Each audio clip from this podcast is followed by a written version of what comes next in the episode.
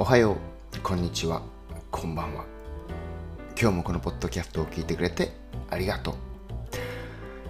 今日は1月29日土曜日。今、午後2時23分。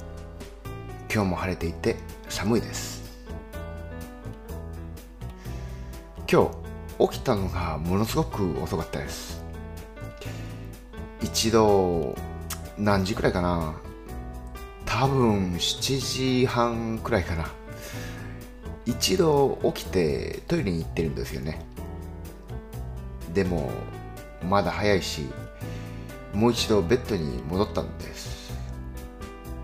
そしたら次に起きたのが1時半くらいでした。寝すぎると逆に眠いです。そして土曜日。なんだか時間を無駄にしたなと思ってます。このポッドキャストで話してほしいテーマや話題があったらぜひ教えてください。今日もこのポッドキャストを聞いてくれてありがとう。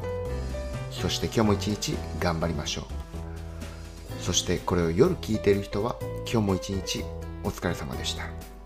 ゆっくり休んでください。